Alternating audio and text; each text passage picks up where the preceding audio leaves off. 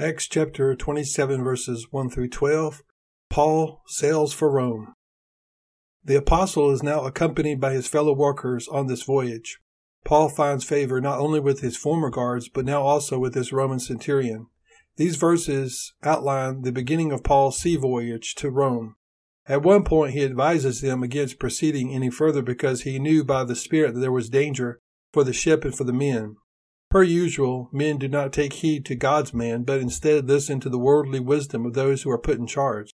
As a result, they continue the voyage, which will soon meet with disaster. In this section, it stands out to me that God used Paul to warn them of danger. Oftentimes, God uses his humble servants to warn men of the danger that is in their lives. Christians are salt and light in this world, and by their life and their words, they warn sinners of the impending judgment of God. God will hold each man accountable for his life. Unfortunately, these warnings often fall on deaf ears. Why? Because men are too busy paying attention to professionals and experts. They are listening to the intellectual, the educated, the sophisticated, who say that there is no life after death, and that there is no heaven, no hell, and no judgment.